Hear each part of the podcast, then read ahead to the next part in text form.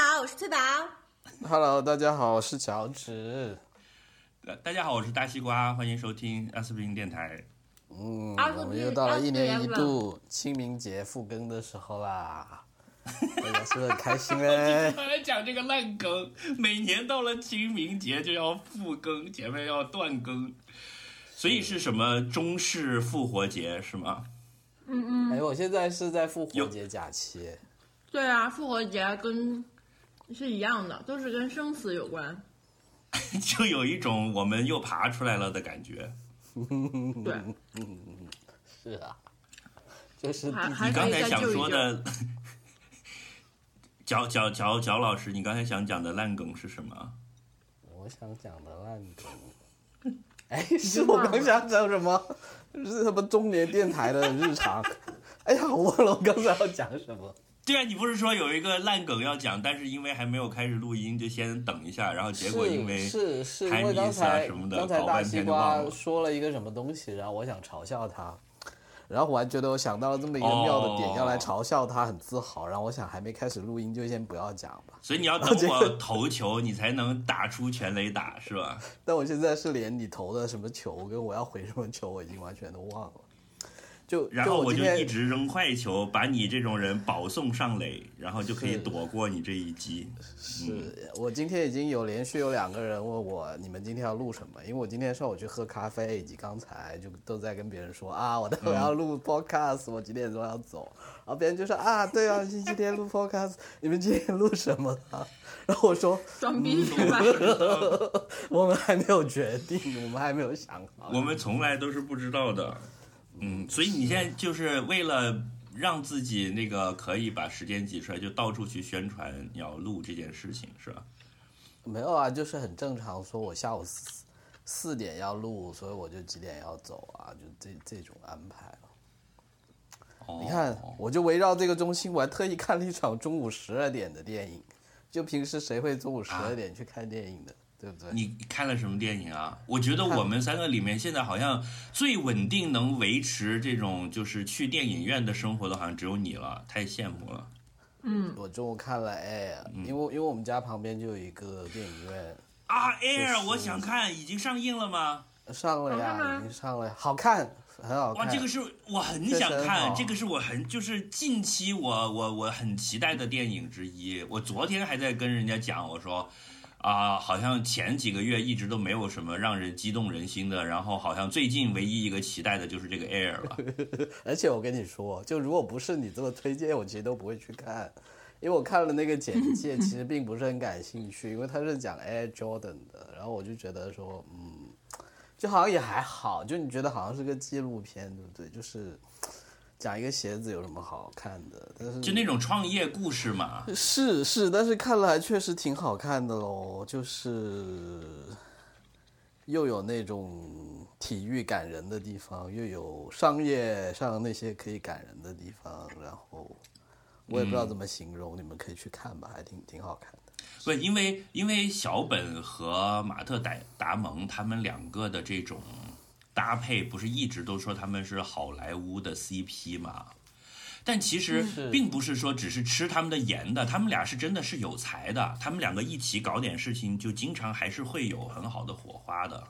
哎，是的，上一次是哪一部来着？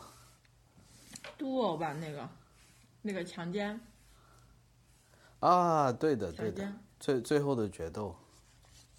嗯，哎，对，我也觉得，因为最早他们俩出道就是还是有那种理想主义的，就就对这部片的感觉又有一点像那种 Will Hunting 的那种感觉，就是还是比较励志啊，是的有一些比较理想主义的人啊，然嗯后演员也而且这种成功创业故事我可爱看了。嗯，我其实不是很喜欢看，但是觉得那部还可以。因为前一段时间应该是一个星期以前，那个 Apple TV 上了那个嘛，就俄罗斯方块。对，嗯，那个好像也挺火的，但我也没看。我我就很激动的，当天晚上正好我有空，就上线我就打开来看了，结果他妈狗屁，他妈难看死了。哈是吗？哦，就是，对，就是除了那几那几个选角真的长得很像以外，就一无是处。真的里面有一个出场不到两分钟的配角是任天堂的老板山内博老爷爷，然后那个选角跟真人长得很像。嗯说起任天堂，我昨天去看超级玛丽了耶。超级玛丽好看吗？我还没看。超级玛丽，我觉得作为粉丝还是可以去看咯，挺挺开心的。但是作为一部电影，确实很一般咯。就是我也不知道，可能会被人打。就我，就是我这部是那种看的时候觉得很享受，但是看完出来之后觉得好像夸不起来的那种。就是那种无脑糖水片。就是对啊，就是剧本像是 AI 写的。哎，对的，对的，对的。就就剧本真的是一无是处，但是因为里面有三 D 化的马里奥跟桃子公主，还有那些所有你你想象得出来的东西，所以你看的过程还是挺开心的。哦，奇诺里奥队长有变大吗？然后就整个电影院好多小朋友，然后看完电影就所有那些澳洲小朋友都在说“妈妈咪呀，妈妈咪呀”，就是这样子，基本上。哦，所以他是会说“妈妈咪呀”的嘛？就是他因要为他还是还原公开了 Mario 意大利人的身份，是吧呃，？是是是，就他的这个背景是，他跟鲁伊吉是一个在布鲁克林做呃这个通渠工水管工，对渠王，渠王，对 啊渠王，你又嚟啦，渠王！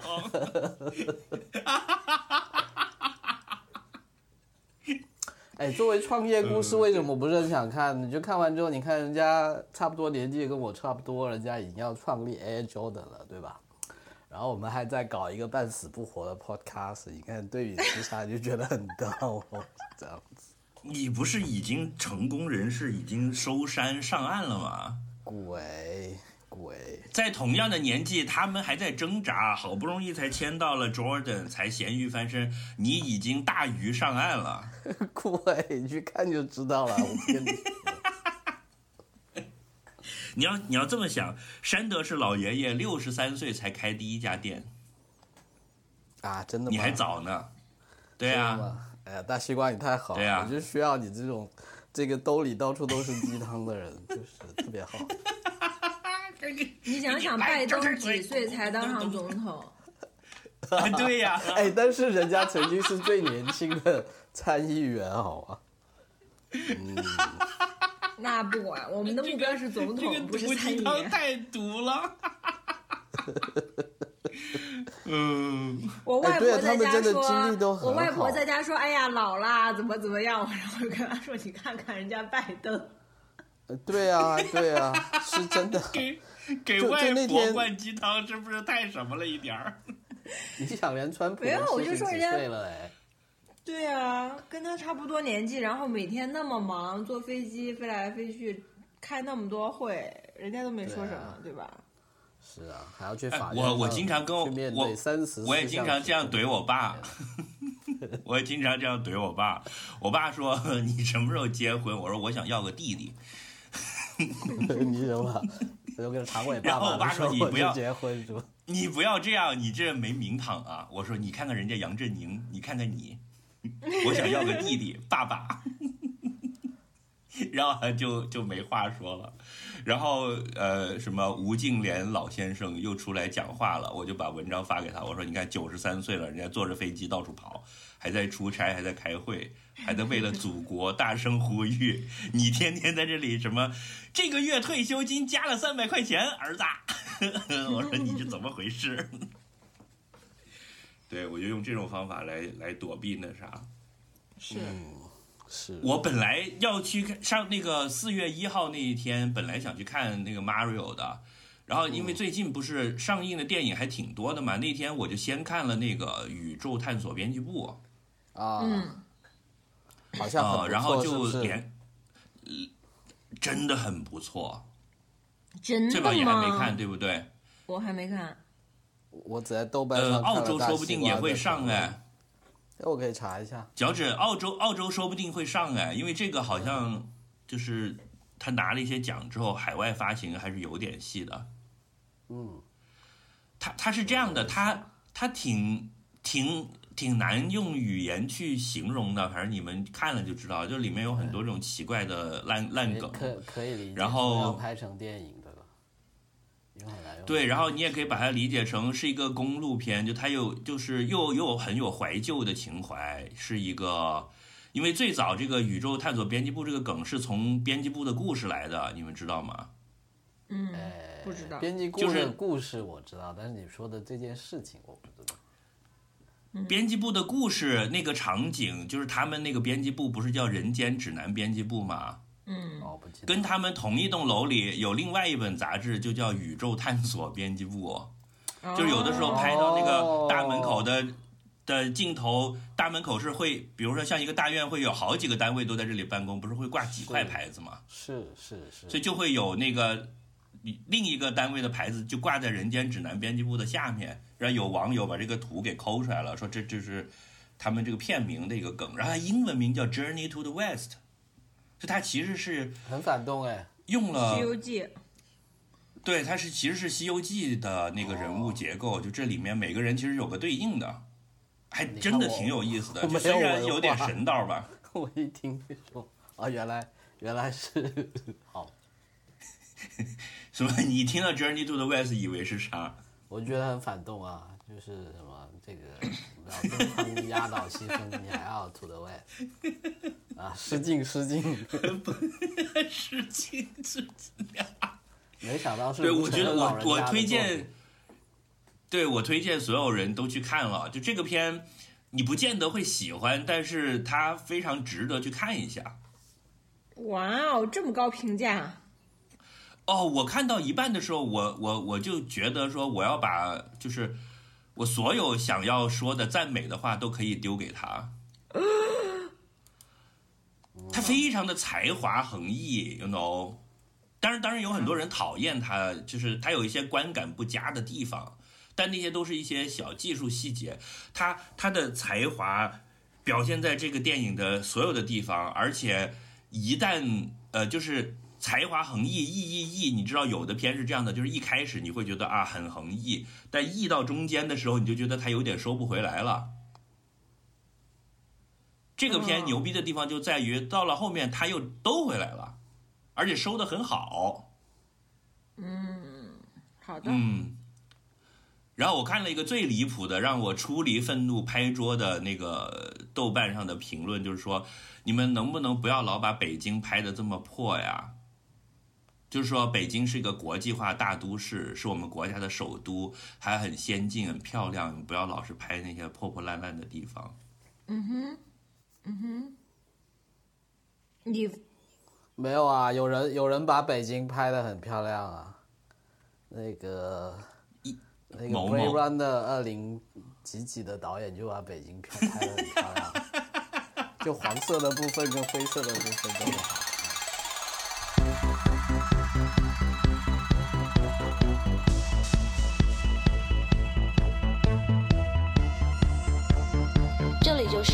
传说中的 Aspirin FM 阿司匹林电台。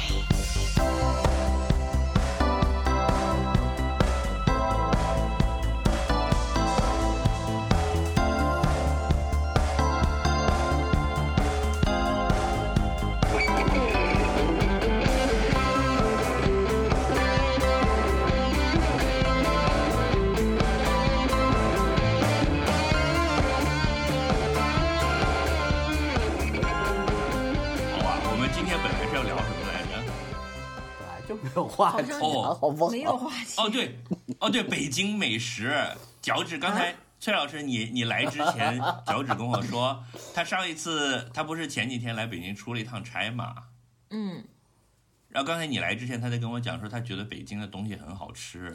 你就你看就说你又没有说完全，整个的事情是这样子的，对就是这个嗯崔老师这个在不知道他忙什么没有上线，然后我就为了表示对拉屎。大西瓜的 你在拉屎，不是崔老师在拉，然后为了表示对大西，对我就为了表示对 对大西瓜的关心，我说哎呀你吃了没？然后他说他吃了，然后他就跟我 complain，他说哎呀难吃死啊，就这个北京没有什么好吃的。我就为了安慰他，我说哎呀还可以啊，北京还是有一些好吃的呀，是的。嗯，然后他就开始 challenge 我啦。不依附有。什么好吃的有啥好有什么有什？么好吃的？啊，然后，然后，然后我就后来想了想，就是我就跟他说，他搬出了大董嗯那些，没有对啊。然后后来想了一下，嗯，好好吃的那些都不是我自己给钱的，因为把价钱考考虑进去，确实有点贵。然后我说完大董被他嘲笑完，哎，你为什么要嘲笑大董？大董有什么不好？来，我们重新重新来继续继续，刚才说了一半没说完的，你你是怎么嘲笑大董就是来着？就是你你每到要去 challenge 一个人说北京没有好吃的时候，他就只会搬出大董。我还没搬完啊，还有啊，我刚想到了一个，你不可以嘲笑我的。然后我就说了什么大董之后，我说什么老妈兔头，老老妈兔头，你又老妈兔说什么？头，我的天哪！怎么了我的天，双流老妈兔头是吗？对啊你说的是双井桥的那家店吗 Exactly，那个二十年前还算一号吧，现在早就不行了吧？那我去也是十年前去的，有这没办法。然后我去我去吃老妈兔头，可能 exactly 是在一三一四年的时候。然后哦哎，真的耶，行吧是应该在一三年下半年。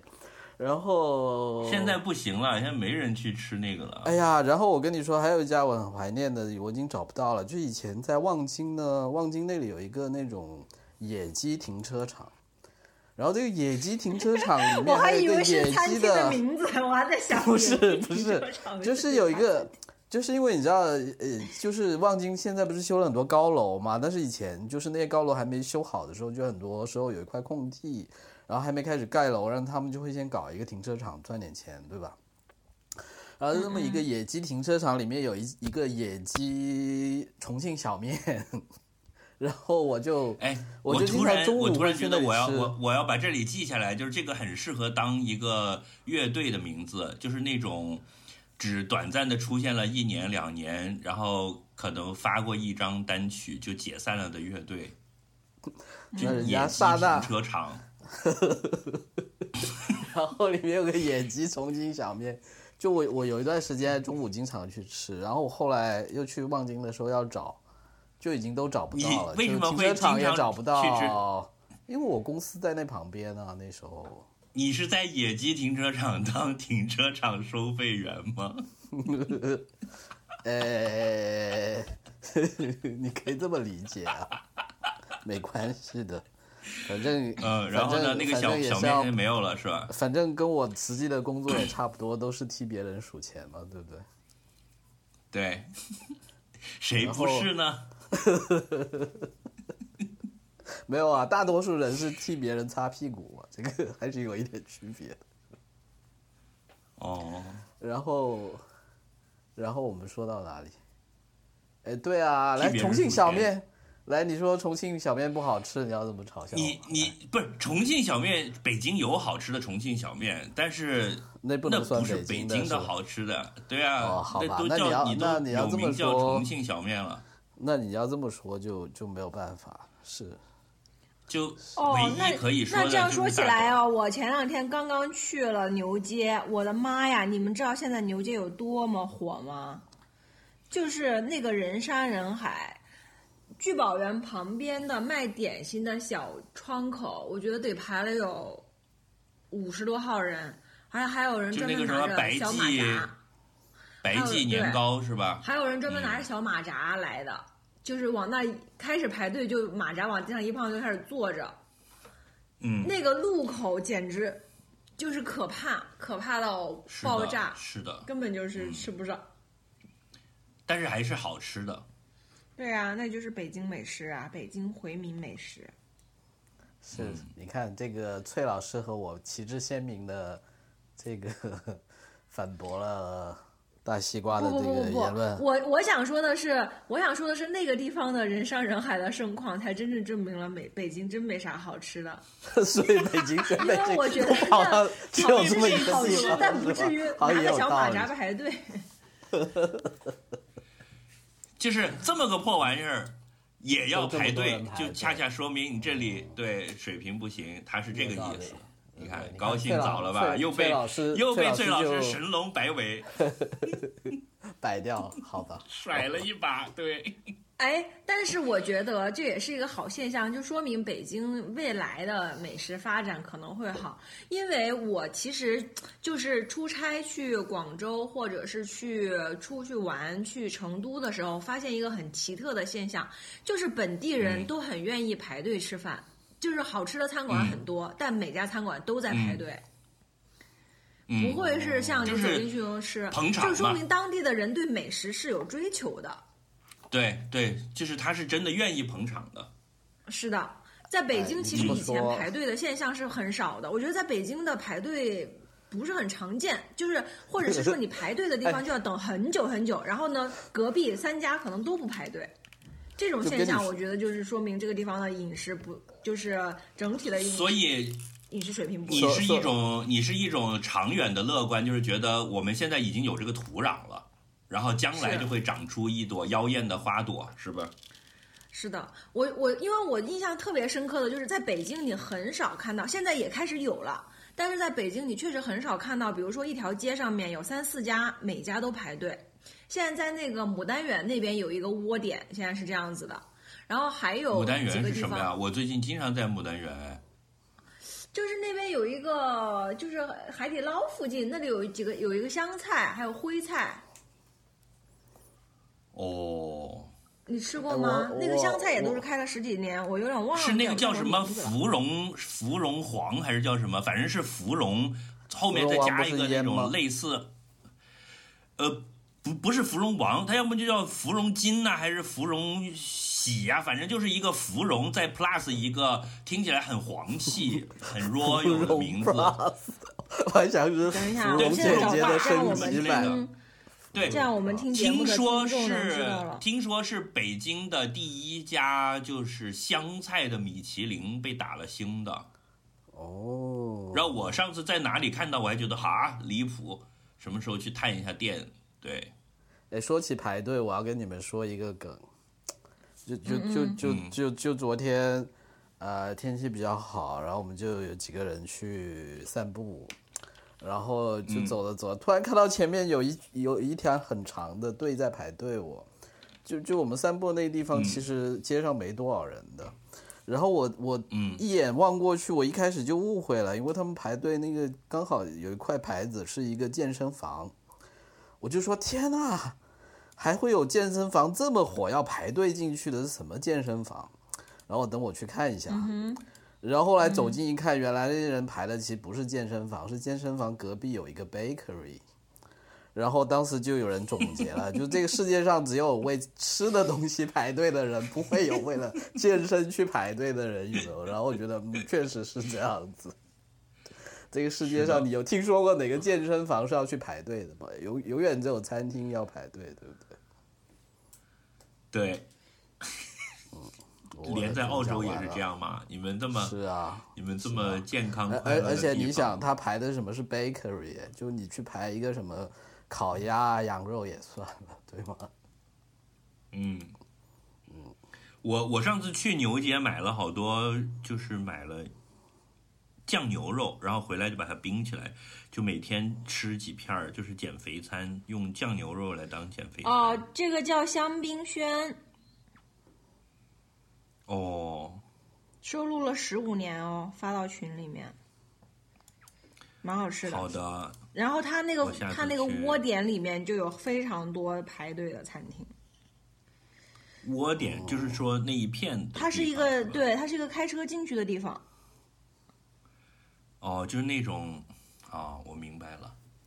嗯，好的。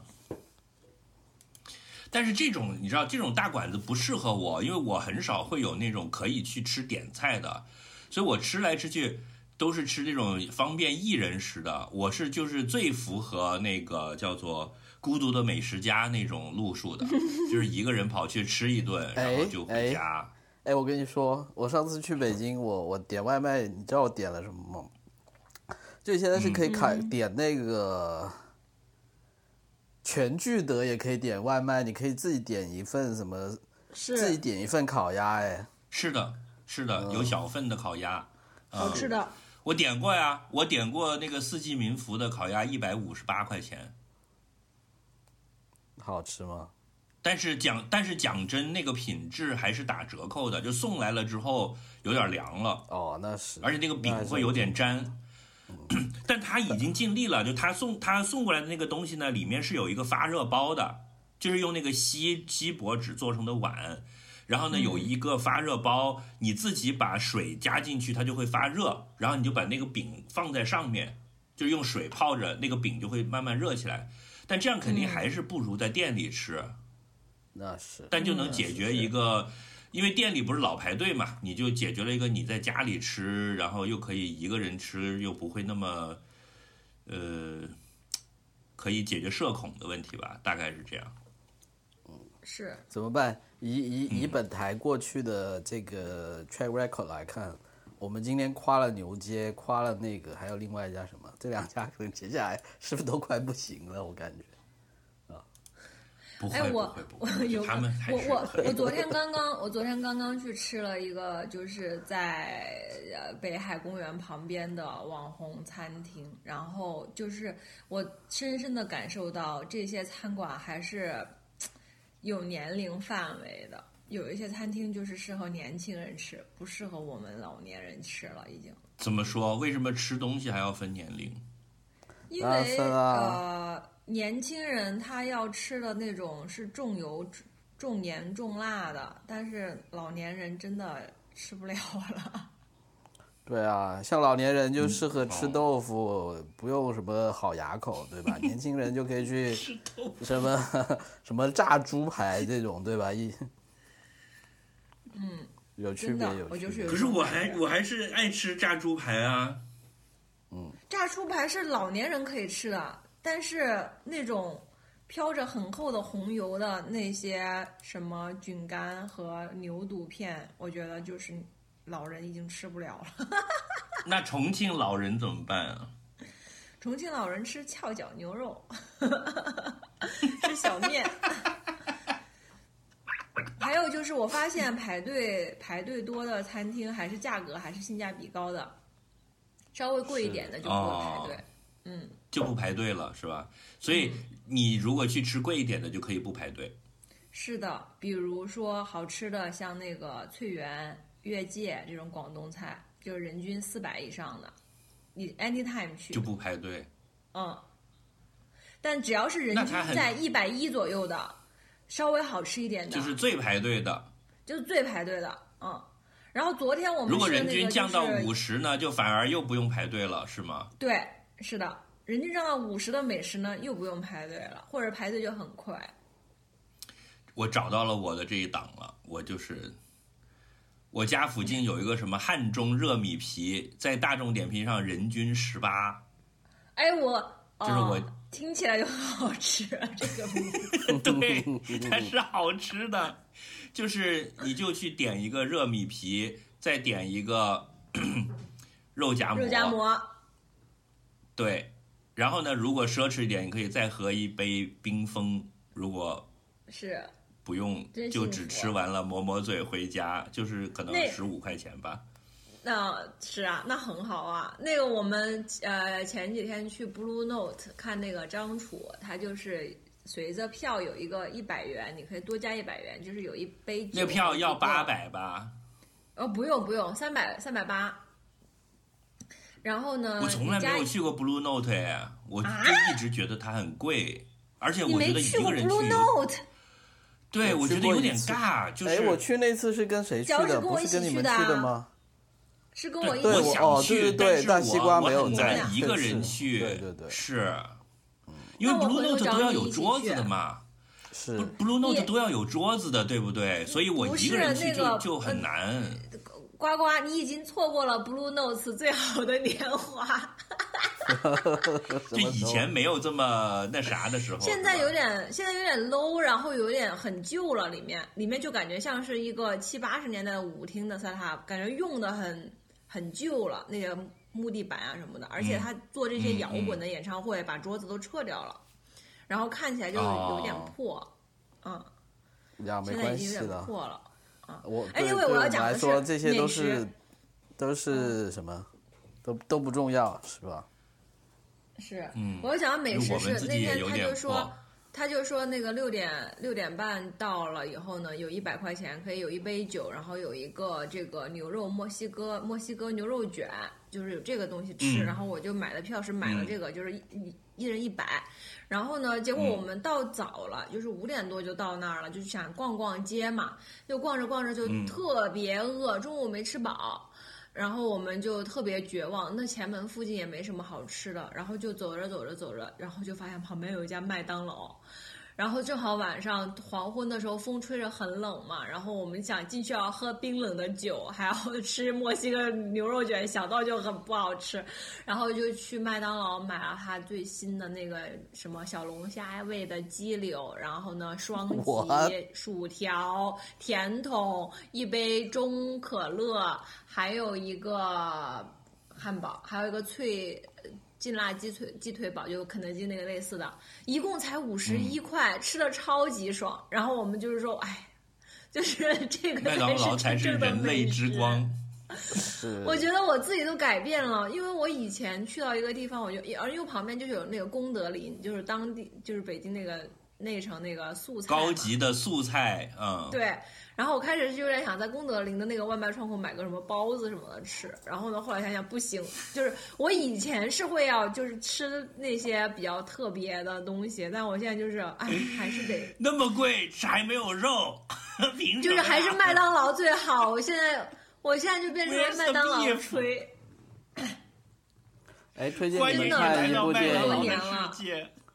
就就看推荐你们看一部电影，就它的梗跟你说的这还有点像，叫《The Menu》。它是一部、其实是有一点恐怖的，就是惊悚的，对不对？是这种惊惊悚片，就就讲他们有帮人，就是有一个很难去的餐厅是在一个岛上，就是那种要提前几个月预约啊，什么鬼那种，然后吃的都是那种分子料理，然后就每道菜都很有意境的那种。但是就到后面就变成了一部惊悚片，就突然变成了大逃杀那种，something like that。嗯，他就是嘲讽这些就是美食评论啊这一套东西，对不对？嗯，也不算吧，也有一点吧，但是这都不是重点，因为到最后呢，这部片它自己本身也是一部惊悚片的话，就是它其实本身也没有太多，就他其实也不太好意思嘲笑别人，对吧？就他自己也挺水的，就我觉得这部电影就你要你要嘲讽一个东西，你起码自己比较有料，对不对？就这部电影自己本身也挺水的，所以就。但我觉得，就反正我是喜欢看这种恐怖片的咯，所以你们还可以看一下。就嗯，也有点意思的，还是有一点意思的。就他他有好的地方，也有不好的地方。好的吧。我本来想看的，后来听你讲它是惊悚的，我就我就又把它从我的待看名单里面给拉掉了。呃，其实不是很吓人的那种啦，我觉得就是，嗯就它的惊悚，你你是不是看过什么《绝命毒师》啊什么这种，对不对？不会差很远。就你嗯看这些动作片，都有这些东西的呀，就是，就它不是那种特别恶心的。没有把手砍断了以后滋血到盘子里面被另外一个人吃了这种情节。呃有，这种我反而这种我反而爱看的。应该没有把手给吃了，但是前面那部分我不是很哦，我知道了，西瓜，你是怕那种，就是你在吃饭，忽然后面有一个人用眼睛盯着你的盘子这种，对吧？或者吃饭吃饭，忽然有这个口水滴往从上往下滴这种，对吧？对，就是喷血我不怕的，而且还很乐呵的。就是那些僵尸啊什么的我都不怕，我就怕鬼，不怕僵尸。僵尸不是鬼，没有鬼，没有鬼，这部片没有鬼，只有人，还好。嗯，就没有那种心理阴暗的这种。呃，没有连环杀手那种咯 I don't know，我不能剧透太多了，就是毕竟你看他逃避了问题，我觉得肯定有，肯定是阴阴森森。就是我不想讲预告片里面没有的东西，好，没有没有没有连环杀手，没有连环杀手，因为只有一些像我们这样到了一定的年纪想要报复社会的中年人。那更恐怖，感觉很真实。不要了，不要了。哎哎，那个说起这个，我突然想起，就我跟翠翠老师最近都看了网飞的那部新片，都觉得不错，的对？Beef 对对对对，太好看了！我昨天半夜看完的。我跟你们讲啊，我昨天上午出去运动，然后又搞了什么运动康复，然后中午回来遛狗，然后呃休息了一下，下午去北海公园，晚上出去吃饭，然后回来，就是这一套的行程中间，把这一整个一到十集全看光了，好好看啊！我的妈呀，怎么那么好看？我我觉得有什么呀点像，有点像大西瓜你刚刚的那个评价，就是我我觉得也会有人不喜欢，但是你刚刚怎么说来着？就是洋洋洒洒，不是不是不是你说那个什么宇宙编辑部，就说即使不喜欢也还是要看，对不对？那句话怎么说？我觉得也啊对对对有收获对吗？就是说，对是对对对，所以你说的到底是什么而且它片？他他制作水准很高，就就确实是很值得看。就前面我我的评价，我觉得它的缺点就是前面有点慢热，但是那这部片是这样子的，它的班底它是 A 二十四出品的一部，每集三十分钟，哦一共有十集的一个剧集，是在 Netflix 刚刚上线的。然后呢，它的主演是男主角是 Steven Yeun，就是那个哦，Beef 的 Beef 是吗？燃烧，对对对对对，演演过演燃烧的那个韩国的那个男的，女主角是 Ali Wong，黄阿丽。哦，就是那个叫 The Beef 嘛，对吧？对的，对的，对的，对的。然后故事就是讲他们两个人因为一次怒怒，然后 Steven Yeun 演的那个是一个比较穷的那个，就是打杂工的那种人吧。然后 A Wong 是一个事业有成的一个女企业家，然后但是他们因为怒怒的原因呢，就开始了一个互相复仇的一段故事。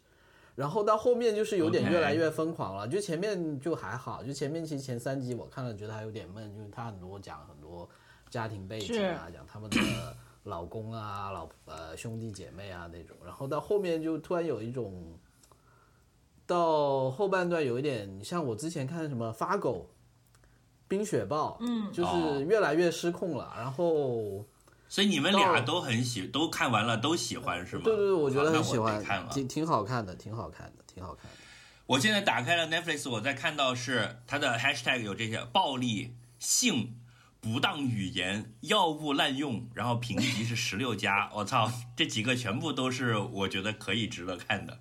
然后节目性质是 不落俗套，然后你再一讲是 A 二四出的，我觉得 A 二四现在是吧风头正劲，那还是得看。因为我之前我我看到又是这种，我以为是另一个 Asian cast 的的这么一个剧，又会讲这些比较他亚洲人他确实也的是，他确实也是。嗯就你说的这个呢，也没错了，就是。但是他不落俗套。我觉得是是可以这么说，就他说的这些点，可能你你觉得不是很新，但是确实没有用这种形式讲过了。我觉得，嗯 OK，对我我自己的感觉是，他还是把他有点他的内核啊，就是最里面的那个东西，就是看到后半段的时候，他其实讲了一些跟那个 BoJack Horseman 很像的，就是其实你很害怕你自己作为一个人的最最阴暗的一个部分，就是因为你知道深渊可以有多深，所以你非常非常的害怕，所以就是。就是这个是它的一个内核，然后外面包裹的东西呢，其实是一个，我觉得是有一点点这个亚洲亚裔在美国的一个状态吧，或者是在这种白人主导的社会里面的一个，就是需要去压抑，或者是说需要去，呃，怎么说呢？就说难听一点啊，就是在文化上面，你可能还是有一点点二等公民的这种感觉。然后因为这样，那如果你要去作为一个成功者，或者说你要在这个社会里面去，呃，有一个圈子也好，有一个地位也好的话，你可能需要去压抑很多你原本属于你自己的带呃带来的从小长大这个文化里面的一些因素和内容。所以就是这个、这个过程之中的话呢，就是所以前面看的时候会比较压抑。我是觉得女女性，就我作为一个女性去看这个的时候，我就是特别能够 get 到哈那个里面想要讲的就双重压抑了。就又是亚裔又是女性，是吧？他其实男性也有，他其实并没有讲这个两性的。我只是说我自己作为一个女性，我其实很能够感受到他想要表达那个东西。就你日常里面，你作为一个弱势群体，很多东西没有不能够不能够去表达的那种那种状态吧。然后反正就是挺挺好看的，而且这个剧很厉害的一点就是，因为阿里旺他本来是做编剧出身的嘛，他在这个里面演技真的非常好，虽然就是。演的就是很这个原型就跟他自己的生活有一点像，但他确实有一个段，有一个这个 close up 就是怼脸拍的一个情绪，就是好几段，呃，我觉得他演的是非常好的。然后，嗯，我觉得这个这个这个戏的话，我其实是给四分，但是因为我昨天看完很激动，就给了五分。他还是有一些就是你会感 觉到。可以这么公然的这个 打偏分的吗？可以啊，当然可以啊。所以我就，他要鼓励一下，因为我觉得他有一些荒诞的地方，其实是有很有一点拙劣，就是感觉就是支棱出来一些东西。然后，但是整体看下来的话，因为因为阿里旺之前拍了一个那个电影，我是觉得真的不咋地，所以我就稍微有点那啥。那个是他自己写的，这个不是，这个他只是主角。哦，嗯，但那个我觉得也挺挺好看的。我觉得那个是一个合格的糖水片咯，就是 Netflix 新喜剧那种。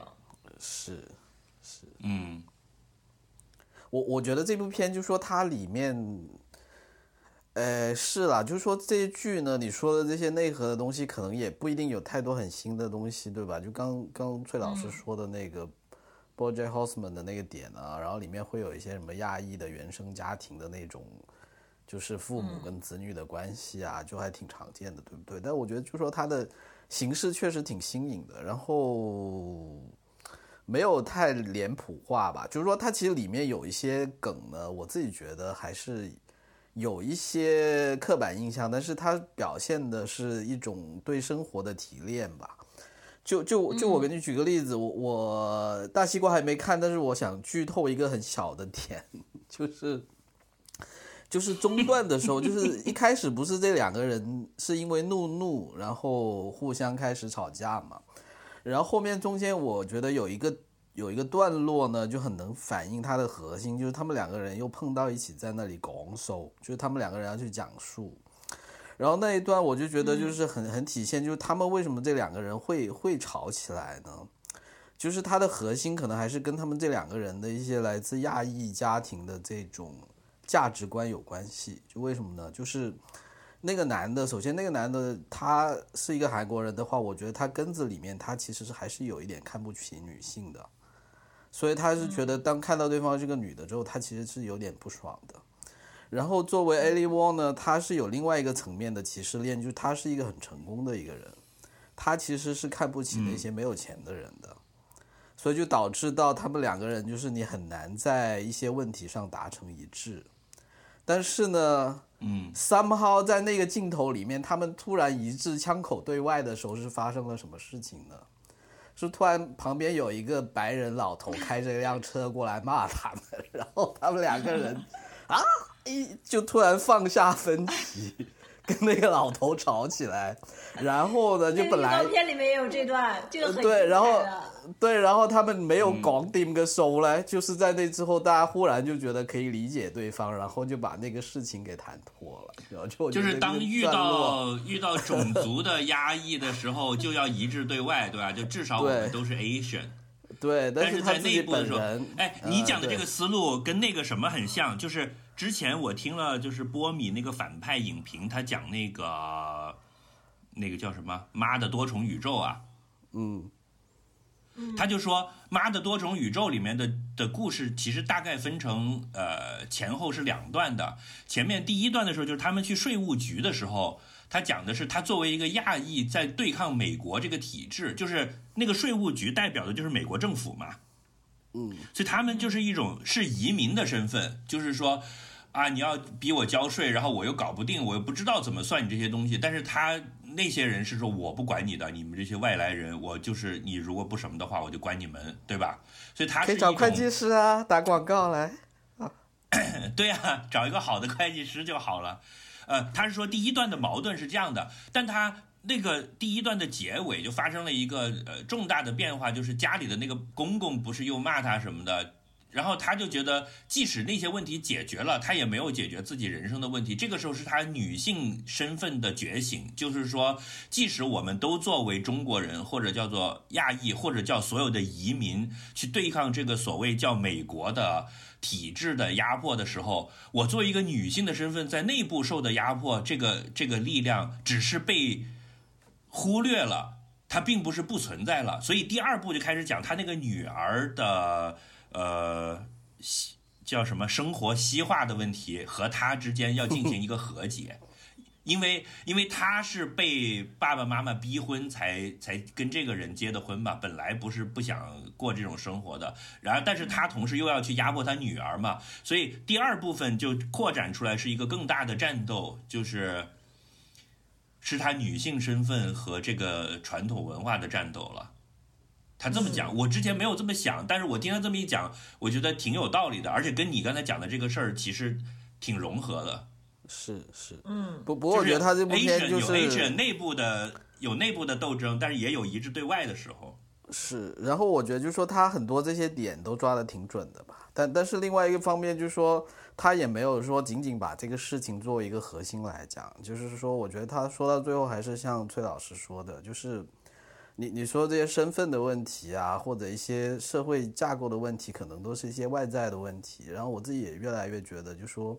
特别当你是一个中年人，就说你是在这个社会上，其实，譬如说比你老的人或者比你小的人掌握的话语权或者社会资源都没有你多的时候呢，就就很多时候你到最后你只能直面，就说这个问题是你自己的问题。就当然你可以说你原生家庭有有有问题，你可以说这个社会因为你是你是一个少数族裔，你是一个女性或者怎么样。但到最后，很多问题还是你要自己去面对，就是你要能够理解，你不能把这些问题都推到外面去吧？就是你要面对你自己的这个这个怎么讲？崔老师，我不能，我说不下去了。就是现实嘛，就比如说，就比如说我现在，对，就是一个挑战。因为即使我我人在美国，打个比方啊，我现在移民到美国了，我是一个中年亚裔，然后。我天天去呼吁、去去示威、去争取亚裔的权益，但是这个东西的变化也不是一天两天就能变成的。那在我自己有限的一生里面，我剩下的这几十年，我还要处在这么一个环境之内去生活，所以又有我如何要去面对现实问题的问题，是这个意思吗？是，嗯，就还是你要，还是你要跟自己要要去找出一个 solution 或者一个一个可以和解的方法，否否则，那你也不能被这个愤怒冲的，就是那我不活了，你这个地球某一天不转过来，我他妈的就不答应，那也不行。有的东西你必须要什么的，就是长期目标你要去做，但是短期的现实你也得正视。嗯，对。哎，那这这这个这个推荐真的很好，因为。你知道我昨天才那啥，就是我收到了 Netflix，不是每个月扣款就会给你发个邮件吗？就是你这个月的续费。本来本来想 cancel 了是吗？我看到那个邮件我就很生气，因为我已经一个月没有打开它了，我这个月交的钱肯定是白交了，因为我已经好久就没有去看一个什么值得看的片了，我前面三个月真的是乏善可陈的，然后看到这个邮件就更加生气。对吧？是是是。然后那就那这个东西如果还是还是值得的，对啊，那我把这个月的月费给赚回来先。是，因为已经有一段时间，我就觉得 Netflix 上面的东西都很烂，但是呢，他又会在这个时候又让你觉得说，哎，还是有一些好东西的，就像这个 Beef 还不错啦。然后像哎，我我这个 Beef 我再说一下，你刚说那个 Ali Wong 的演技哈，我觉得是这样子的，就是看你的期望值了。我觉得就说，呃。他其实确实很能打，就在这部片里面，其实他的演技应该是，对吧？可以跟 Steven Yeun 差不多。就作为 Steven Yeun 是一个多多老飙得起来，能飙得起来，能能飙得起来。但但我觉得某种程度上你还是能看。应该呀，你你是女主角，你挑大梁的呀。对，而且就是像你说的，这个怼脸拍这个是很重要的。我之前看了一部电影，就是 Harry Styles 主演的。然后那部电影我跟你说，就我突然发现一个规律，就是一到 Harry Style 的戏的时候呢，那个导演就会去拍他的后脑勺，你知道吗？就是 他已经不是说不能怼脸拍的问题了，就是一到就是一到他的什么，他要讲大段台词、感情戏的时候，就我发现，哎，为什么导演都在拍他那个跟他拍对手戏的人？就就譬如你知道，就是我后来突然想通了，就说我想，嗯，肯定是不能 我靠！我感。受到了一种侮辱，就是我要是 Harry Styles，我就去死，我再也不接这个导演的戏了。对啊，就这部片，你看，就 Ellie w a 他起码怼脸拍或者能不能干脆就学印度，就是到了这种，比如说我要深情表白的 moment，你就不要给我特写，让我表情出来，你就突然进音乐，然后我有一段歌舞来表达我现在的感情。对啊，对啊，但但我觉得他 somehow 你看是不是 Steven 反 Yeun 还是还是比他内嵌很多，就是表演上就是，当然跟这两个角色也有关系，但当然我觉得就是说。编导也是考虑过了，就给他们分配的角色还是有点区别，是这样子。但 anyway，我觉得，但但他的表演确实比我的对他的印象中好很多，就是。是因为毕竟他以前是一个讲脱口秀的嘛，然后他上一部喜剧的那种也可能没有太多的点让他表演嘛，他就是呃演一个对傻白甜或者怎么样，但这部戏就还是挺有层次的，就还挺好的。嗯，然后对对，那个 Netflix 之前的那个 Earth on Conk Conk on Earth 也挺好看的。就你说起网飞，它还是时不时有一些比较好玩的东西，可以那是啥呀继续去续费。它是哦要一那个叫什什么地球扯谈扯谈地球史是吧？对对对对对对对对对，他就是假装成一个一本正经的主持人，然后去问那些很，呃，问一些很很很正经的专家，但是很他就会尴尬的故意问题，嗯，故意问一些很傻的问题。天哪，我现在想不起来，但是就就他说 他问那些研究圣经的专家说，你觉不觉得，呃，耶稣是第一个承受了 cancel 文化的 celebrity？对，好吧，这这这个我还没看，但是我加进我的那个待看列表了。但是这个的前作我看了第一集的一半，就前面前这个是叫扯谈地球史嘛，前面还有一个扯谈英格兰史，是还是扯谈不列颠史之类的。对我我看过那个，嗯是的但那个是好尬，就是。我要在我精神能量比较充沛的时候才可以看，就是是的下班回来看这个很难受。地球史也是一样的，它就是很尬。我最近就是因为情绪能量比较低，我下班回来都好累，就只能在 B 站上看一点那种什么足球进球集锦啊，就这种就是我纯粹的快乐，没有任没有任何负面的。是的，是的。我连那种就是。我我一度试图在 Netflix 上不是还有 Friends 嘛，我就想说实在难受，我就刷 Friends 算了。结果我连 Friends 都看不进去，就宋飞我也试过了、f r i e n d s 我也试过了，因为 Netflix 的港区现在很好的就是那几部大作的这种，应该叫什么最轻松的沙发土豆剧都有，有有 Friends，有 Big Bang Theory，还有 Modern Family 都有，还有宋飞，嗯，所以我本来想着说。不要浪费这一个月的月费，就看点这些东西，结果也看不进去，然后就只能就是豆瓣上刷什么哈兰德进球集锦，快乐，然后那些弹幕都在那里哈宝，守护他的笑容，我就很开心的睡觉了。嗯，对，你们不知道，就哈兰德是一个长得很丑的，就是现在很受欢迎的一个新的球星，才才二十岁，但他长得很丑，就是有点像那个《龙珠》里面的魔人布欧。嗯啊，但是他又很强啊，所以现在大家都很喜欢他，叫就哈宝。有点丑萌丑萌的是吗？就如果是魔人对对对，他就丑萌丑萌的，所以那个 B 站的 的弹幕都是说我要守护这个笑容，就是他在傻傻的在笑，然后那个弹幕就是守护他的笑容，是这样。但但你说 Friends 跟宋飞呢，我其实也能理解，就是我自己感觉看那篇，就你会突然意识到，就说我们已经进入了另外一个时代了，就是已经是完全是一种，就那种时空就好像的你回到家感觉发现你特别妈在强烈重，刷《渴望》是吗？就就是他，因为从那个时代到我们现在已经发生了太多事情，我忽然意识到，当然可能是以已经已经 COVID 为分界年了，已经三十年，对对对，但是你会突然意识到，从那时候到现在，就是就就忽然有一种呃，这个世界是不是？当然，可能每一代的中年人是不是都会有这样的感觉的？但就就我自己就这种感觉特别强烈，可能其实也不是一个外部的东西，就你你会觉得是因为世界上发生了很多事情，但是反过来就是可能只因为你自己的心态可能跟那时候已经不一样了，这样。嗯，就是有那种距离感，有一种时间上的距离感。我没有想这么多，我就是想看一点就是 feels good 的东西，就让你看了之后不会不会难过的东西，就是 guarantee 我可以有一个好心情去去上床。那我我要跟大家推荐的都是一些 feel bad 的东西，怎么办？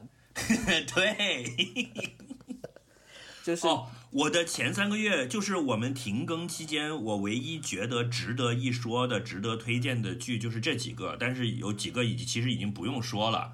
那个《The Last of Us》和《重启人生》啊，OK，这两个剧是是是同步看的，就是这两个剧都是每个星期一集，我就这个星期就全靠一集同步《重启人生》和一集《The Last of Us》就这么过来。嗯，呃，然后还有，哎但你这么还有想就是就是那嗯个《The Last of Us》是叫中文名叫什么？就它也不是那种很开心的呀，最后那你还是可以看进去。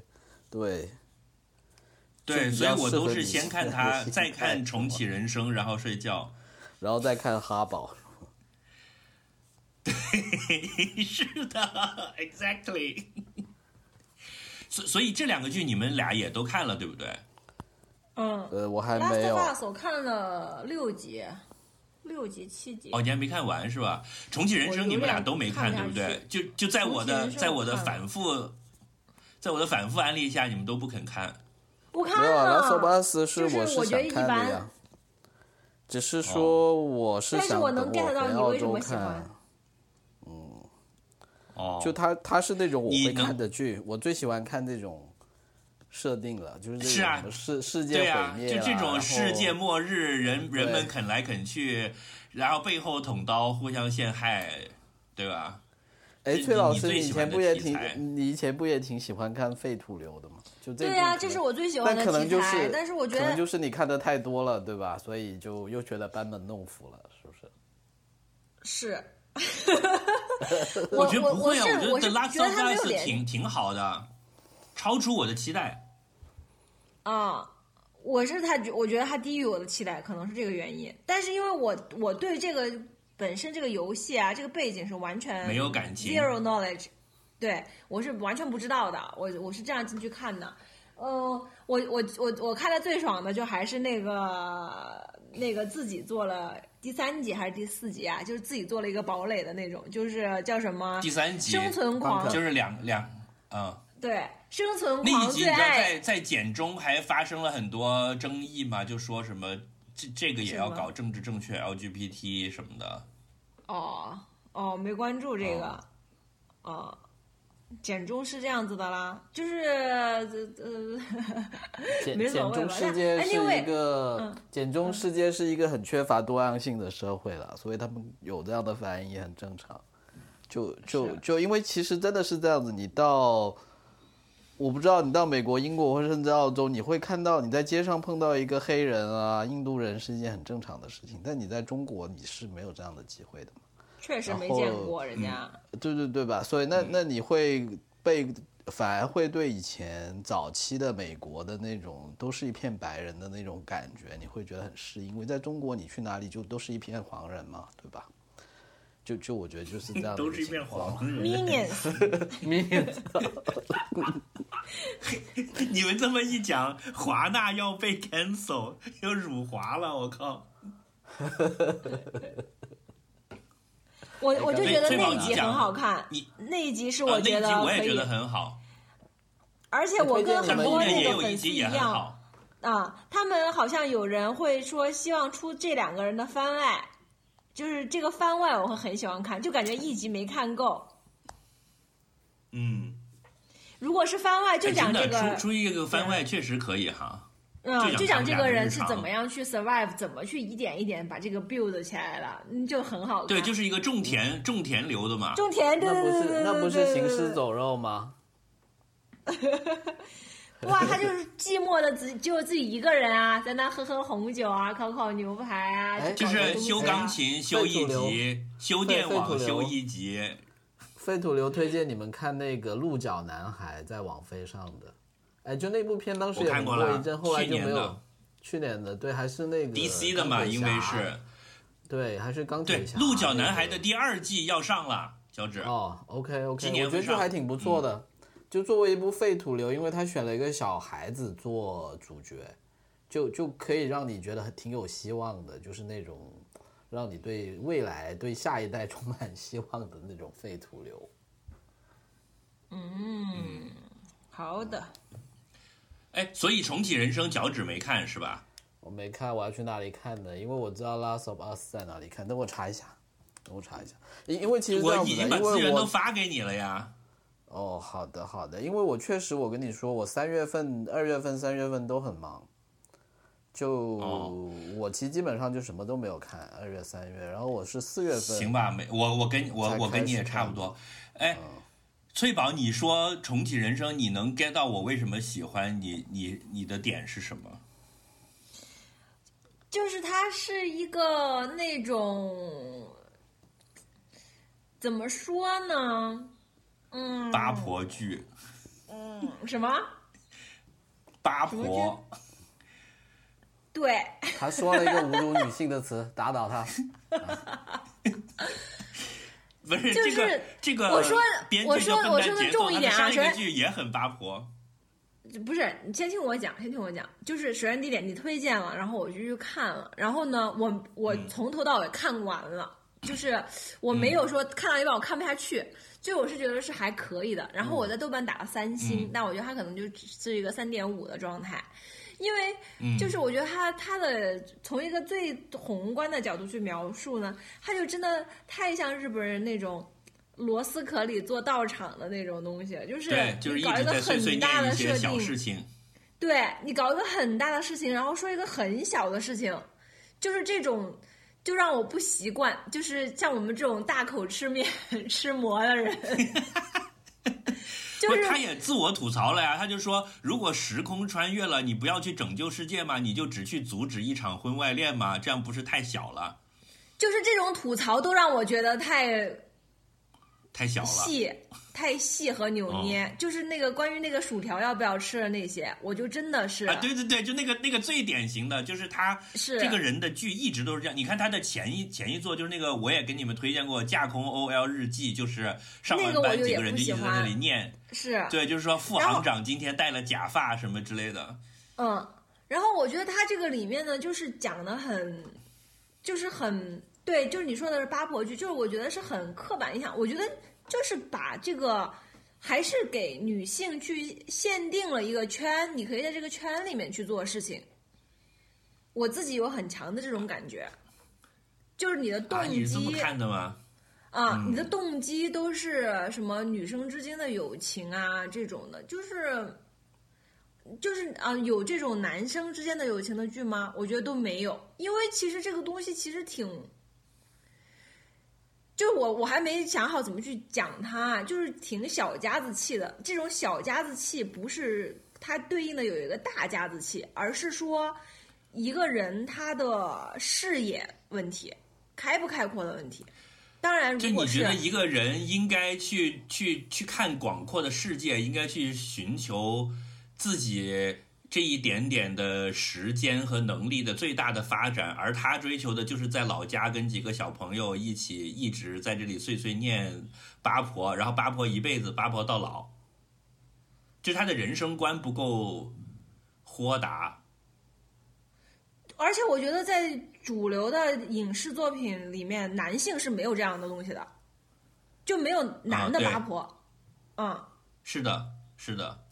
对我我其实，在看他的前作的时候，都是跟你一样的观点的。但后来我看了这个剧，我就 get 到了他的他想要表达的就是他珍惜的就是这个东西，就是说到头来最重要的还是在老家当幼儿园老师。你看那个里面有个人，他不是曾经有几辈子发展的很厉害，后来还是选择回老家当幼儿园老师嘛，就要在离家步行五公里以内的地方上班，然后就一直在老家待着，跟童年的小学朋就一起的同学天天在一起玩，就很小家子气。但是他的那个，这就是他的该怎么讲？就是日想要本讲表达的生观种想要表达的一种就是人生的幸福的生可能性。活。对对，就就其实也有点像，对吧？就我经历过多重宇宙之后，我觉得还是来跟你开洗衣店最幸福，是吧？Something like that。是的，对，有点那个意思。但是这个剧还给很多人表扬，就是说，你看它这里面就是没有任何对女性的压力，就是你看这几个主角的女的都没有讲她们结不结婚、有没有老公的问题，就她们就是一直在一起玩，都是单身女性。然后说，没想到一个就是我觉得一个最 那我本台是一个男性加女性版的版本是吗？就一直哎也不是，不是啊，我觉得我们是一个比较女性的，我们是跟他们反过来是吗？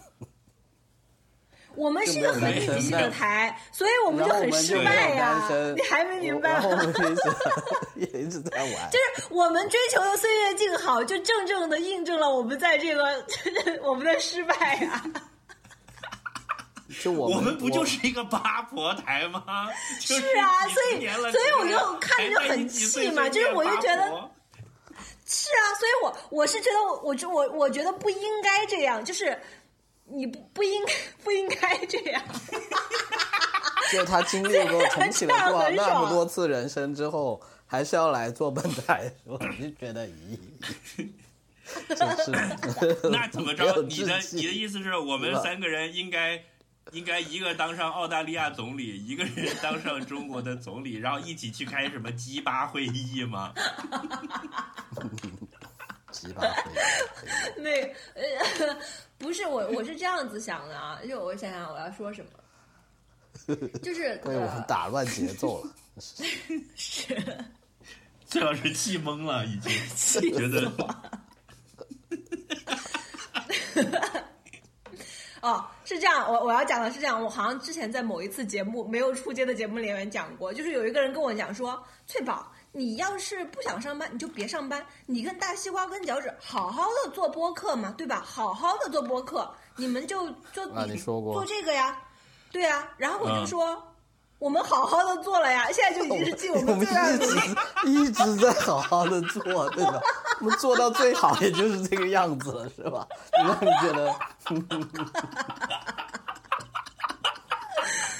没有了，就是有时候我觉得这也许不是一种心态问题，这可能确实也是一种能力问题，这是我最近的思考。就是那个安藤英在在什么他们那个市公所工作，然后天天被人骂，那就是他努力工作的人生了，是吧？是的，我觉得不存在也。挺好的我我是啊是啊，我觉得那种就是挺好的。但是我我当然我现在也没想清楚啊，只是闲聊 freestyle 到这里。我觉得可能也不存在什么我很牛逼，我选择隐退，就是你选择的就是、嗯 就是你的天花板。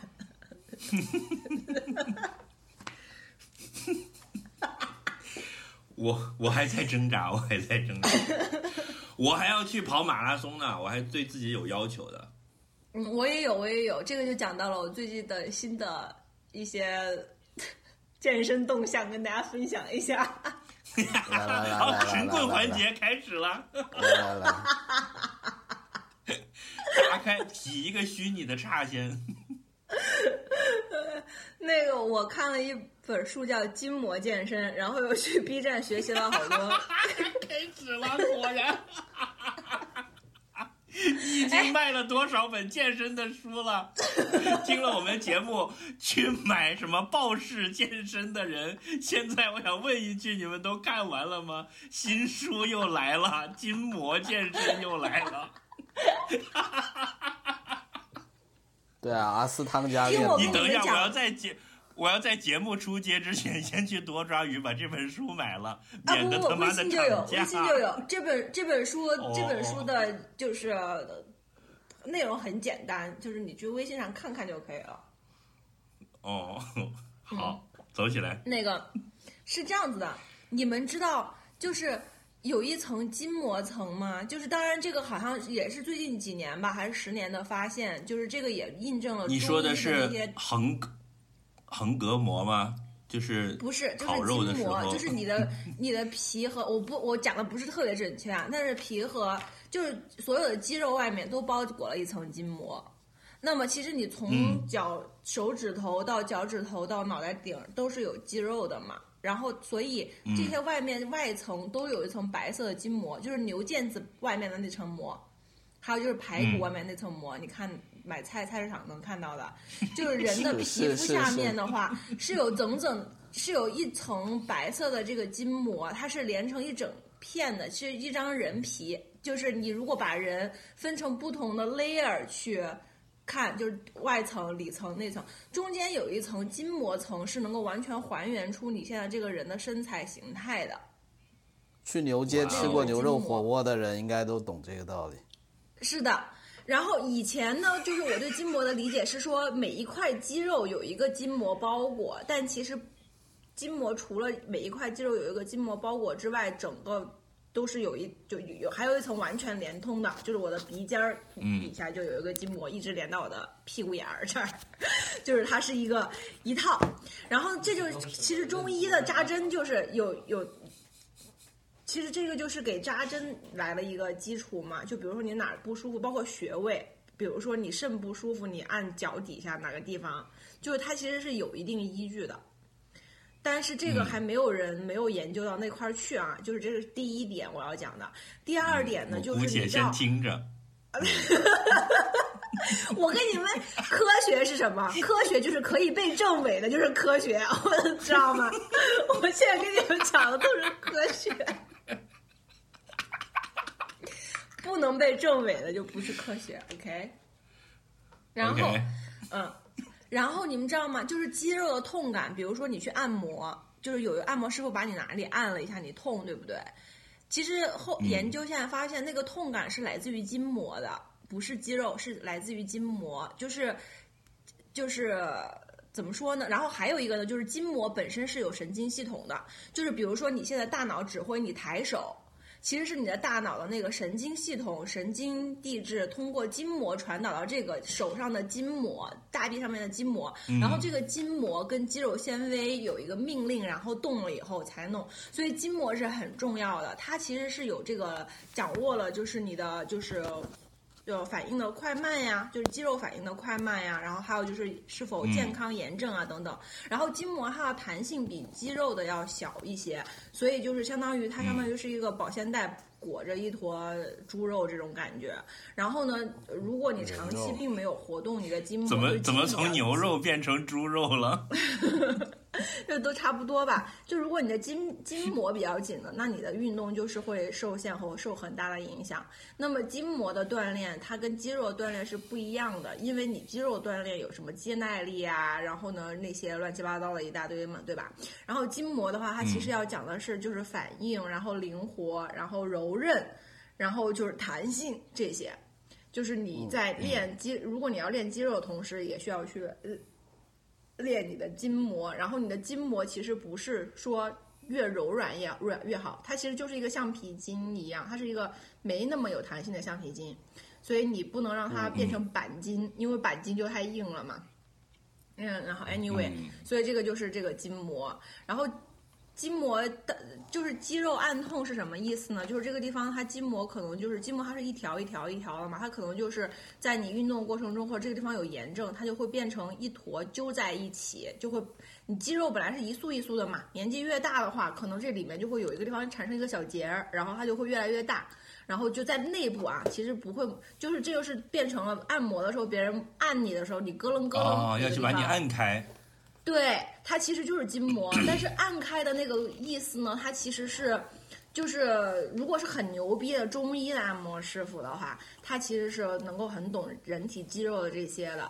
但是如果是你自己去健身呢，你对这些肌肉大概有一个了解呢，你也可以自己在家里把它弄开，然后弄开了以后，它才能够更好的去呃活动。如果你一直不弄它，就是如果一直都并不管自己筋膜，那可能就会一是很紧紧，第二就是你会受限，第三个就是其实反应会慢。就是为什么很多人说你去健身房只去做那个器械练得很大只，然后你反应很慢什么的，那个就是你可能肌肉很胀，然后你筋膜就变紧了，然后怎么怎么样，这这些是我自己瞎说的推论啊。Anyway，所以就是要 保养自己的筋膜，然后呢，以及要锻炼自己的筋膜，这就是筋膜健身。OK，我我我以前在北京那个科班出身的健身教练有跟我提过，就没有那么详细。就是当时有时候会有一些，就是锻炼完之后呢，有一些地方会很疼，然后也很难复原，然后他就会说，这应该是跟筋膜有关，然后就不是有那种泡沫的圆筒嘛，筋膜枪，对泡沫就当时还没有就当时还没有筋膜枪，他给我一些泡沫轴，然后他就说你用这个动作去磨，就你在那里滚嘛，把你就他意思就是这个会让把那个筋膜给放松或者怎么样，就会没那么疼，就就确实是有用的。就我那时候开始有这个概念，但是没有那么系统了。嗯然后这个就都连起来了，你知道吗？就是那个老年人的健步道，就是底下有好多石子的那种。其实脚底的筋膜，如果你按的话，就是为什么你去足疗按那个脚会哪里痛哪里痛，因为脚上的那个肌肉是很多很丰富的，就你可以理解为脚底的那个筋膜也都是很错综复杂的，所以它其实很容易就累和失去弹性嘛，所以就是要多按按脚，就是或者是在家拿那个网球滚滚脚底，就会很舒服。然后呢，就是全身上下都要用这个可以来去做筋膜的放松。然后我就买了一套筋膜刀，哎，啊那个什么来解压视频可以看。啊，那个那个筋膜刀视频可以上 B 站搜索，那个东西剧痛，那个东西就是大概就是啊呃按摩泡沫轴的一万倍的痛。但我还没有让专业师傅给我试过，但你们可以去看一下那些视频，就是把你最痛的那个地方给你弄开，但也可以不要那么痛嘛，就是你可以轻一点弄，就是用油，然后其实它就有点像刮痧板，但是只是它可以去刮到更深层的地方。但是我问了一下我的康复师，他说筋膜刀呢，就是也是表表表层的筋膜，因为哦还有一个就纠错，我之前在。这是在节目里面传播的伪科学，不是我就之前宣扬要提纲吗？要提本肛是对的，并本台伪伪科学传播大使崔老师来，我之前不是说提纲是因为你的五脏六腑都是由你的这个提纲的肌肉拖着吗？其实不是的，就是五脏六腑都是用筋 我膜拖着的。摇啊，你们当时并没有信对吧？五就是没有，五我当我当时说是有一个什么 腹膈膜嘛，记不记得？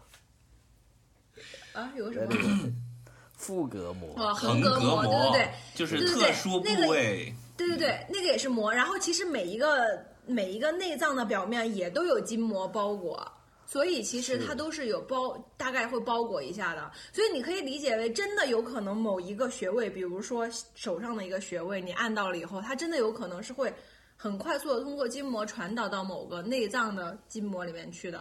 当然，这个纯是我自己的猜测啊。所以我就是们先觉得听着吧，很牛逼 我因为很可能你下一集要辟谣了。科可被证伪的才是科学，好吧？我下一集辟谣很正常。我我们在探讨嘛，是是，嗯，这个以上叫什么？仅代表什么以提供更多新观买观点观点之用是吧？不代表本台立场，哎，代不代表？嗯 我我我现在有筋膜球、筋膜滚轴、筋膜枪，然后你今天又跟我介绍一个筋膜刀，我觉得我很快就会有对付筋膜的十八般武器了。很快还有什么筋膜狼牙棒什么之类的。哦，我刚刚没讲完，就是泡沫轴、筋膜枪、筋膜刀，它其实都是解决同样问题的，但是你用手也是一样的，就是跟按摩也是一样的。重点还是说你要对症，就是弄对地方。但其实你自己在家轻轻的呼噜呼噜，到处呼噜呼噜的话，就不会有什么问题了。没什么用，大概就这样嗯，啊，有用啊，有用有用，放松还是我的筋膜枪后来都用来打 nano 了。动物保护协会发来慰问电是吧？你小心哈。就是有的时候我坐在那里看电视，我的狗就会跑过来停在我的脚边，我就拿那个筋膜枪打它的腿，它就一副很爽的样子。狗也是有筋膜的，对不对？对呀、应该都有吧？嗯这个对，那就对了。哺乳动物动物是吧？感觉肌肉结构都差不多。好的吧？哎，惠子凝视你们没有看对吧？啥？什么？什么？什么？我第一季度看的，我觉得我觉得最好的一个电影，就很有可能会是成为我今年的年度的一个日本电影，叫《惠子》，逗号凝视，哦，是一个真人真事改编的，讲一个听障人士的女孩子去打拳击比赛的，她成为了日本史上第一个女的听障人士的职业拳击手的。哦，那挺厉害的。哦，这个电影我非常喜欢，超级牛逼。就它不是你，你听到这个故事之后，你你想象中的就是应该去拍他怎么样奋斗，然后变成一个职业拳击手的过程，对不对？但是不是的，这个电影一上来他就已经是职业拳击手了。然后就他这个选，他选的这个切入的视点非常的厉害。然后这个这个电影给我非常大的感动，就是，呃，怎么讲呢？首先，它的音效设计非常的别出心裁。就作为一个要表现聋人的日常生活的电影，它的它的音效设计是非常的别出心裁的。你看的时候，你注意这些细节，觉得非常好。再一个是这个人物本身给我一种非常大的感动，就是他很坚强，他。就是正常来说，你想一个一个残疾人要去搞体育，都会讲说他多么的不容易，多么的艰苦，对吧？就是有一种示弱。这个电影是完全没有的，就这个人他一直很强，然后他对于这个世界怎样对待他，他是不是他不客气的，就他也不会很有礼貌的跟大家打招呼什么，他就屌屌的。然后呢，如果有的人找他讲话，他本来不是很想搭理你，像我们都会有这种情况，就是说你很烦这个人，这个人跟你讲话，对吧？你就还得客气的应付一下。这个电影里面这个惠子他不这样的，他利用自己听不见这件事情，他就假装听不到。哈，那他是真的听不到，是假装听不到？他是真的听不到的。但是，但是，但是，实际上，比如说他的教练跟他训练的时候，教练跟他讲话，他就会嗯很认真的盯着教练的嘴，是，然后就就这样点头，他就他他能能读唇，对吧？但是如果一个他很讨厌的人跟他讲话，他就假装哎哎哎，我听不见啊，然后就走了。就他也从来不去跟别人微笑问好，他就是一个很屌的人。嗯，就是全程素颜，不对任何人讨好，不谄媚，然后有什么话就直来直去。我我我看这个电影，我感受到一种深深深的感动，就是说，因为我平时是一个很 nice 的人，我是有这种讨好的性质在里面的。我看这个电影，这个这个女的真牛逼，就给我的感觉是这个娘们儿真牛逼。她因为世界对她不友善，但是我他妈也不是善茬，我对你们这个屌逼世界我也不友善。我的东西都是我自己，就是我我的荣誉都是我自己强得来的，而不是说我去装弱，说哎呀，你看我是残疾人，你们可怜可怜我，帮帮我。他不是这样的嗯是，嗯，啊，所以所以这一点让我让我非常的感动。然后这个女演员呢，这个叫岸井雪乃，她我之前只看过他一个电影，叫做《爱情是什么》，就是那种甜甜的爱情片。我没想到他能演一个这个、这个片，就这个片里面的这个女性角色是那种，呃，黑着脸、壮壮的、有点凶狠的这么一个角色。就她绝对不是一个美女，她甚至有点丑丑的。呃，但是我从她身上感受到一种巨大的魅力，就是说。呃，这个可能我作为一个中年直男，视野狭窄哈，在以前的影视作品里面，能够打动我的女性角色，通常还是要长得漂亮一点的，就是多少是要有一点性张力才能吸引到我。我作为一个不可辩驳的中年男性观众，对吧？顺顺性别男性，不要害。怕，不要害怕你看以前，对，但是这是一个我不确，我不确定是不是第一个，但是一定是非常罕见的一个，纯粹是靠人格魅力征服了我的女性角色。就她跟那个漂亮啊、温柔啊那种性张力没有一点关系的的角色。如果这如果是的话，这是第一个。嗯嗯，所以我非常喜欢这个电影。对，然后他的那些呃拍摄的手法，这种表现也非常的新颖，就是他别出心裁，他也没有煽情的段落，然后他总是在你意想不到的地方切掉。比如说正常来讲，一个关键的比赛，你会去拍比赛，对吧？他就突然这个比赛就已经开始了，然后就只拍了两下，然后就结束了，就拍后面比赛之后的事情了。就他把体育这个东西是在他人生中的一个部分，他根本不是在拍一个体育电影。这一点我也觉得很那啥。嗯，然后摄影拍了很多那种风景的空镜，嗯，我解释不出、解释不清什么原因，但是我觉得那些空镜头都让人感到饱含深情，就甚至他所在的那个街区，就是东京的荒川区，就是东京不是有条河嘛，羽田川的过了河的那一边的一个。呃，墨田区、荒川区那一片，他们这个主要的舞台是发生在那个地方的，就他经常在河边跑。我觉得这个这一片街区也成为了这个电影的另外一个角色，然后他就经常拍就是热闹的街道中，作为一个聋人，他就一个人穿过这个街区，他也没有说在街上有点唯唯诺诺，有点害怕，他就是堂堂正正的挺直腰背，这么大拉。大步的流星的走，然后对面过来一个男的挡了路，他也不会让，就是让那个男的让，他就他就这么走过去，就这种感觉，我非常喜欢这个电影，我强烈推荐你们要去看一下。好的嗯，听起来不错看。他对非常非常精彩，我觉得差不多是我今年看的可能最牛逼的一个片。我看了之后，我就去网，因为我之前啥都不知道，我只知道这个导演和这个女主角，因为导演是三宅唱，就以前有拍过几个什么《你的鸟儿会歌唱》啊什么，我觉得挺不错的，所以就看了他这个片，看了之后我非常喜欢，然后我就去搜了一下，发现他是去年日本是那个什么电影寻报评一年度十大的第一名哎，我觉得嘿。杂志还是有点品位哈，跟我观点一致。嗯，英雄所见略同。是的，是的，所以这这个片我要就是认真的推荐给你们。我其他的有一些想推荐的东西，像比如说《重启人生》，我本来有有一肚子屁话要讲，但是时间一长了，就有些就忘了，激情已经退却了。但这一部是我一直记得说一定下次节目要讲的，听起来不错。就是这样是不错是的，是的，嗯。好，我要介绍的差不多就是这些。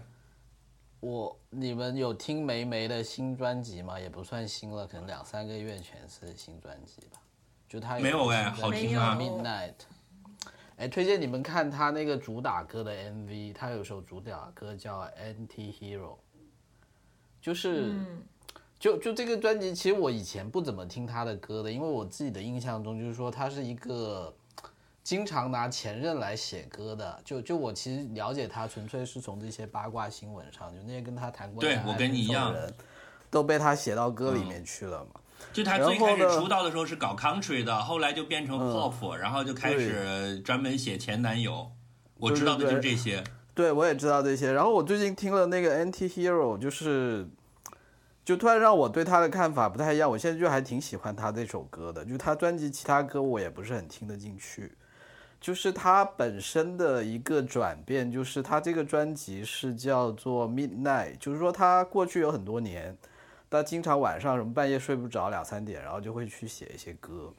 然后他这些歌就像 Anti Hero，他很有代表性，就是说他是转向了一个自省，就他这次不是在说她的男朋友啊或者前任，他其实基本上是一个面对自己的这么一个、一个过程。就是他这首歌整首歌都在说他自己，就是他有一一个歌词反反复复出现，就是就说真正的问题是我自己，就说我自己才是问题。然后，但是就是其实这种明星去写一些自省的东西呢，就是其实这个不是很好把握的。为什么？因为就说他自己本身是作为一个已经很功成名就的人，就是你很不小心就可能会写一些东西，大家是很难跟你 relate 的嘛。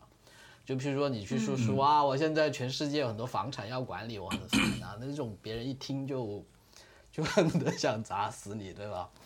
就就就我觉得他还是找到了一些大家能够去共情的地方吧，就是他还是去去考虑的是一些叫做自己怎么去跟自己相处，就是又又是去到我觉得又有点像那个马南波杰克，就是 echo 我们今天一开始说的那个主题，就是你会发现，其实我也认可他这个观点，就是等你到了一定的年纪之后，你会发现其实很多的问题。比如说你是原生家庭的问题啊，或者是说你前任的问题、现任的问题，到这些问题当然可能都是其实都是你自己的问问题。但是其实就说很多时候也是你自己一个取舍的问题，你就自己愿不愿意去放弃一些东西，或者你自己觉得这个东西是不是对你很重要。然后他这个 MV 里面就是把它里面的一些所思所想还写的比较，呃，表现的很有意思吧。而且里面还有一场是葬礼的戏，就是他写了一场他自己的葬礼，就是有一个葬礼上面是他自己八十岁之后的遗照，然后他在那里想象他自己的后代在他的葬礼上怎么去处理他的后事啊这些，然后本身也还挺有。他那个遗照是他用 AI 做的吗？可能是吧。然后我就想起我们之前不是也有一集在讲这个，就是什么帮自己计划葬礼的这么一个问题嘛，对吧？虽然感觉他好像偷了我们的选题，但是我觉得他交出来这个选题交出来的作业还挺有意思的，我我觉得大家还可以去看一下，是这样子。哎，哎前两说起选题年他那个纪录片，那个 Miss America 那个值得看吗？叫什么？哦，Miss 那个我也没 America 看。啊，我看了，我觉得还是可以看的，就是挺好看的，应该说挺好看的。就是它本身，它讲的是不是就是讲那个是不是 K 大大魔王凯特布兰切特演的那个对吧？不是，不是？是 Netflix 上有一个讲梅梅的纪录片，就叫啊 Miss 我没有 America。看哎，那个我没有看，那个没有看，嗯那个我不 comment。我其实也就看了这 MV，觉得还不错了。OK，讲完了那，行。崔老师刚哎，才想我最近说啥来着？给我打断了。说起选题，我最近看到三联还是哪个公众号写了现在流行在零零后中间的糊弄做饭，然后我又想到，这不是我们好多年前就已经聊过的话题吗？是的，糊弄做饭，男子汉美食。对，嗯，哎，我们真是太太厉害了。但是男子汉美食这个名字是不是现在也已经不符合时代精神了？不符合了。我我听我们四年前、五年前的那个内容，我觉得我我自己就想给当时的我一拳。但是这个人就是进步的嘛那你，那你要不要现在删，就是把文原文件先下架，然后自己审查，然后把该逼的地方都逼掉，然后再重新上传？那就都逼好像也没必要，是吧？这就不对了。其实没必要嘛，你就那就成了乱世佳人了。你可以在这里反省一下就好了，对吧？就 update。就只要在那个 notes 里面写上日期，然后请大家注意，就是每个人都有他的时代局限就可以了。是。但是我也其实挺惊们三观讶的，我觉得就最近五年，就是是，也不是整体社会了，至少我自己所处的这个社会还是很对，说明进步嘛，说明我们几个在进步，我们观念上在快速的进进步，吸收了新的知识。对啊，感谢上野千鹤子老师。但他就给我们上一课太对吧多了，怎么回事？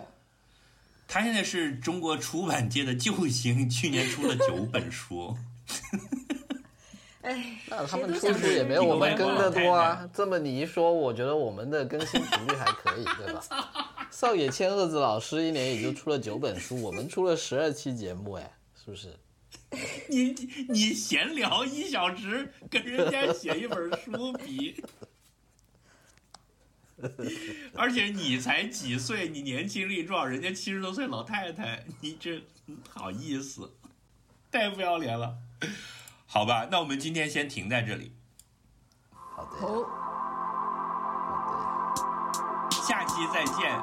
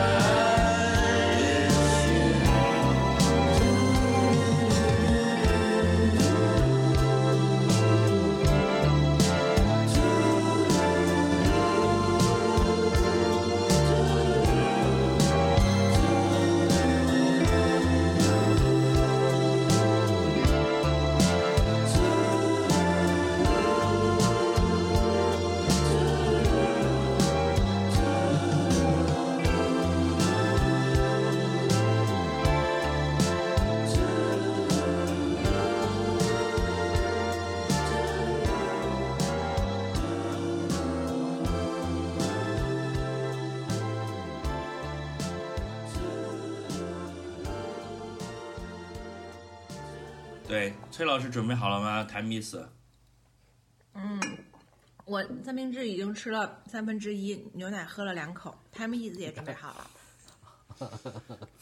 为什么我问你一个问题，本来你要给三个答案？Why？对，本来想说到零零的，你这回答问题回答的错过了零零。那我们到一四一六三零吧。再浪费三十秒，人生又浪费也了不怕三了。对，又浪费了三十秒。什么鬼？现在已经时间如三零啊！现在已经如比预定时间啊，等一下，等一下，晚了好的16分钟了不要讲话了。我准备睡觉了，五点要出去看电影了。哦，我也准备睡觉了，等一下我要去写 PPT 了，然后争取今天就把它剪出来。今天晚上我没事，我今天就是有一种那种你知道，家庭妇女回到家正好公司也不用加班，然后回到家发现老公带着孩子们去春游了的感觉。你不是要做 PPT 吗？因为我刚出差回来，然后也不用遛狗嘛，把狗寄养了，然后明天才上班，今天的下午和晚上就是没事儿的，就突然间空出来了。嗯，把时间给我们的观众、观众朋友们，你们有福了。好，就这样，拜拜，拜。